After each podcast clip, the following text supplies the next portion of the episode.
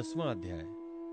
देवताओं द्वारा दधीचि ऋषि की अस्थियों से वज्र निर्माण और वृत्रासुर की सेना पर आक्रमण। श्री शुकदेव जी कहते हैं, परीक्षित, विश्व के जीवन दाता श्री हरि इंद्र को इस प्रकार आदेश देकर देवताओं के सामने वहीं के वहीं अंतर्ध्यान हो गए। अब देवताओं ने उदार शिरोमणि अथर्व वेदी दधीचि ऋषि के पास जाकर भगवान के आज्ञानुसार याचना दी। देवताओं की याचना सुनकर दधीचि ऋषि को बड़ा आनंद हुआ। उन्होंने हंसकर देवताओं से कहा, देवताओं, आप लोगों को संभवतः यह बात नहीं मालूम कि मरते समय प्राणियों को बड़ा कष्ट होता है। उन्हें जब तक चेत रहता है बड़ी असह्य पीड़ा सहनी पड़ती है और अंत में वे मूर्छित हो जाते हैं। जो जीव जगत में जीवित रहना चाहते हैं उनके लिए शरीर बहुत ही अनमोल, प्रियतम एवं अभिष्ट वस्तु है। ऐसी स्थिति में स्वयं विष्णु भगवान भी यदि जीव से उसका शरीर मांगे तो कौन उसे देने का साहस करेगा।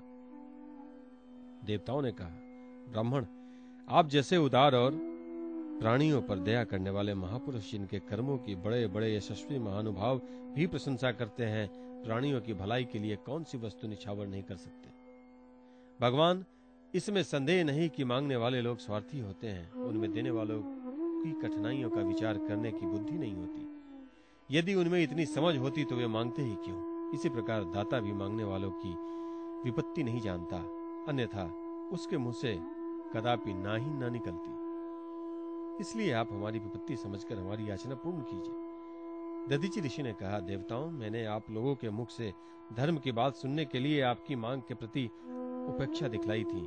यह लीजिए, मैं अपने प्यारे शरीर को आप लोगों के लिए अभी छोड़ देता हूँ, क्योंकि एक दिन यह स्वयं ही मुझे छोड़ने वाला है।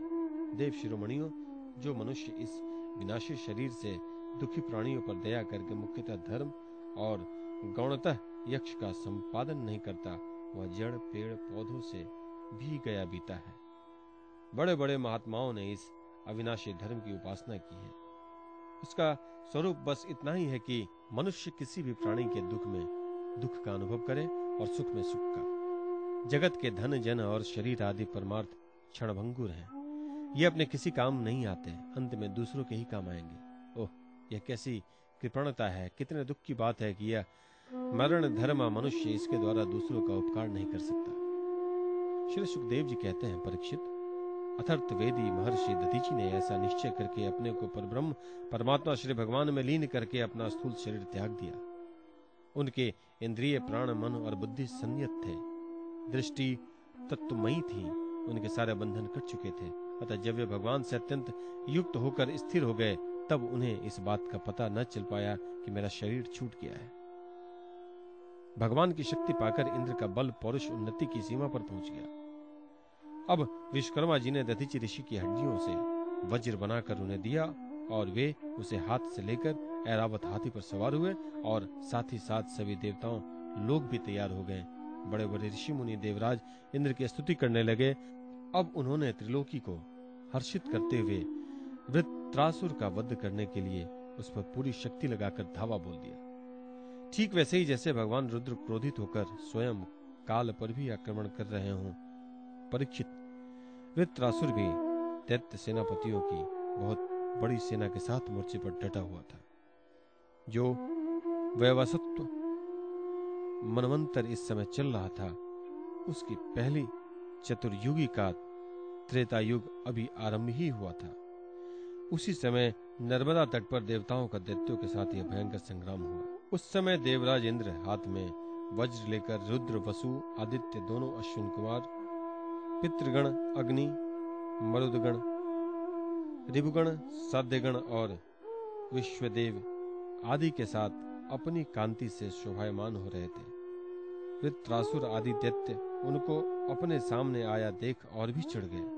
तब नमुची, शंबर, अनरवा, दुमुर्धा, ऋषभ, अम्बर, हयग्रीव, शंकुभिरा, विप्रचिति, आयोमुख, पुलोमा, वृषपर्व, प्रहेति, हेति, उत्कल, सुमाली, माली आदि हजारों दैत्य, दानव एवं यक्ष राक्षस स्वर्ण के साज सामान से सुसज्जित होकर देवराज इंद्र की सेना को आगे बढ़ने से रोकने लगे।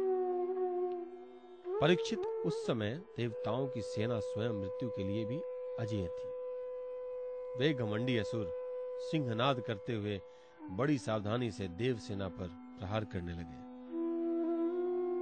उन लोगों ने गदा, परिध, बाण, प्रास, मुग्दर, तोमर, शूल, फरसे, तलवार, शतग्नि, तोप, भुशुंडी आदि अस्त्र शस्त्रों की बौछार से देवताओं का सर सब ओर से ढक दिया। एक पर एक इतने बाण चारों ओर से आ रहे थे कि उनसे ढक जाने के कारण देवता दिखलाई भी नहीं पड़ते थे। जैसे बादलों से ढक जाने पर आकाश के तारे नहीं दिखलाई देते, परीक्षित, वह शस्त्रों और अस्त्रों की वर्षा देव सैनिकों को छू तक न सकी। उन्होंने अपने हस्त लाघव से आकाश में ही उनके हजार हजार टुकड़े कर दिए। जब असुरों के अस्त्र शस्त्र समाप्त हो गए, तब वे देवताओं की सेना पर पर्वतों के शिखर, वृक्ष और पत्थर बरसाने लगे, परंतु देवताओं ने उन्हें पहले की ही भांति काट गिराया।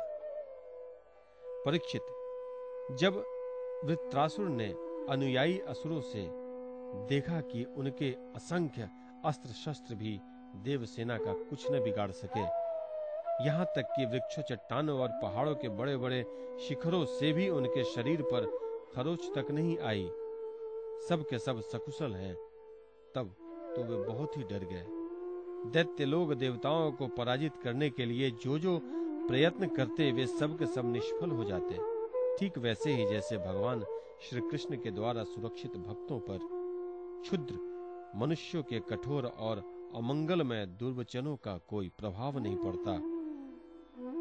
भगवद्विमुख असुर अपना प्रयत्न व्यर्थ देखकर उत्साह रहित हो गए।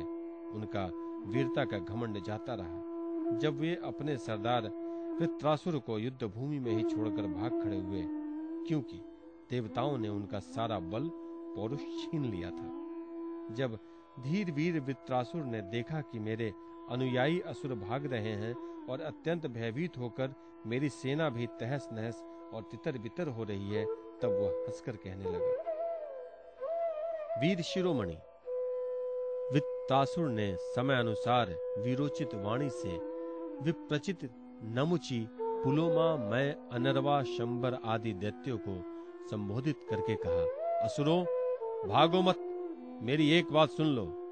इसमें संदेह नहीं कि जो पैदा हुआ है उसे एक न एक दिन अवश्य मरना पड़ेगा। इस जगत में विधाता ने मृत्यु से बचने का कोई उपाय नहीं बताया है। ऐसी स्थिति में यदि मृत्यु के द्वारा स्वर्ग आदि लोक और सुयश भी मिल रहा हो, तो कौन बुद्धिमान है जो उस उत्तम मृत्यु को न अपनाएगा। संसार में दो प्रकार की मृत्यु परम दुर्लभ और श्रेष्ठ मानी जाती है। एक तो योगी पुरुष का अपने प्राणों को वश में करके ब्रह्म चिंतन के द्वारा शरीर का परित्याग, और दूसरा युद्ध भूमि में सेना के आगे रहकर बिना पीठ दिखाए जूझ मरना। तुम लोग भला ऐसा शुभ अवसर क्यों खो रहे हो।